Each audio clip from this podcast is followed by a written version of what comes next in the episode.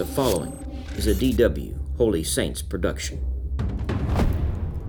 St. Luke is one of the four evangelists, the four traditionally ascribed authors of the canonical Gospels. The early church fathers ascribed him authorship of both the Gospel of Luke and the Acts of the Apostles.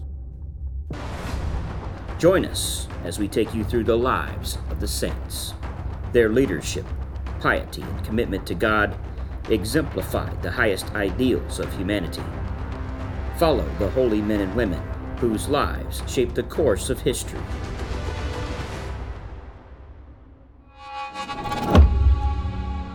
Early years. St. Luke stands as the most prolific contributor to the New Testament, surpassing all other individual writers, even chronicling the early history of the Church.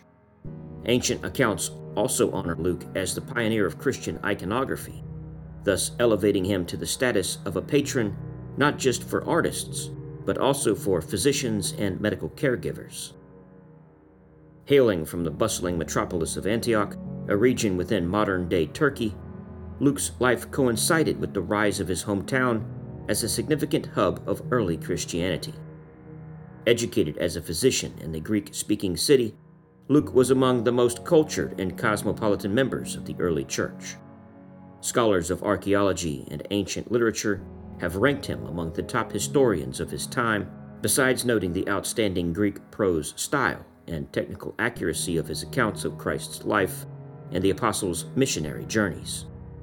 During his formative years, Antioch's harbor had already evolved into a cultural nucleus renowned for its intellectual and artistic pursuits. It remains uncertain whether Luke's spiritual journey led him from Judaism or paganism to Christianity, though compelling indications suggest he was a Gentile convert. Luke the Evangelist. Further scholars of biblical history discover from Luke's writings that he was the only evangelist to incorporate the personal testimony of the Blessed Virgin Mary, whose role in Christ's life emerged most clearly in his gospel. Tradition credits him with painting several icons of Christ's mother, and one of the sacred portraits ascribed to him, known by the title Salvation of the Roman People, survives to this day in the Basilica of St. Mary Major. Conflicting traditions speculate whether Luke became a direct disciple of Jesus prior to his ascension or embraced Christianity after this event. Following the conversion of St. Paul, Luke became not only his personal physician, but also a quasi biographer, as the Acts of the Apostles heavily feature the journeys undertaken by Paul, accompanied by Luke. It is likely that Luke penned this narrative, the concluding segment of the New Testament, in the city of Rome, where the story culminates. Moreover, during St. Paul's final imprisonment and subsequent demise in Rome, Luke remained steadfast as one of the few companions who did not abandon him. After St. Paul's martyrdom in 67 AD, tradition suggests that St. Luke extended his preaching across various parts of the Mediterranean and may have met a martyr's fate himself. However, historical records remain unclear on this matter. Poetically, the evangelist, whose extensive travels and vast scholarship could have filled volumes, composed just enough to proclaim the gospel and apostolic teachings to the global audience.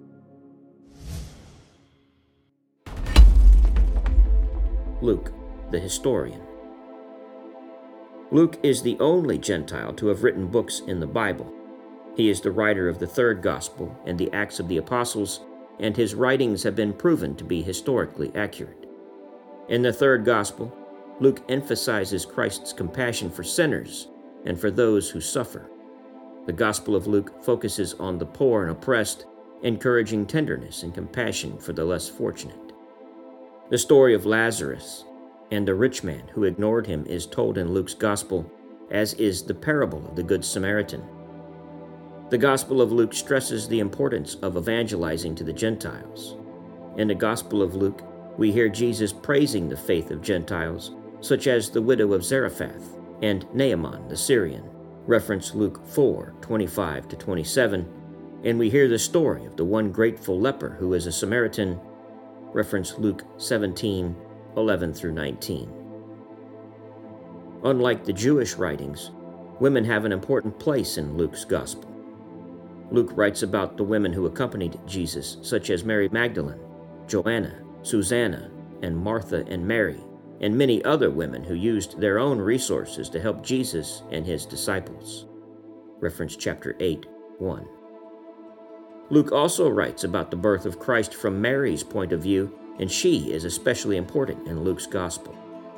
It is only in the Gospel of Luke that the story of Mary's Annunciation, her visit to Elizabeth, the Magnificat, the presentation, and Jesus' remaining in Jerusalem are told.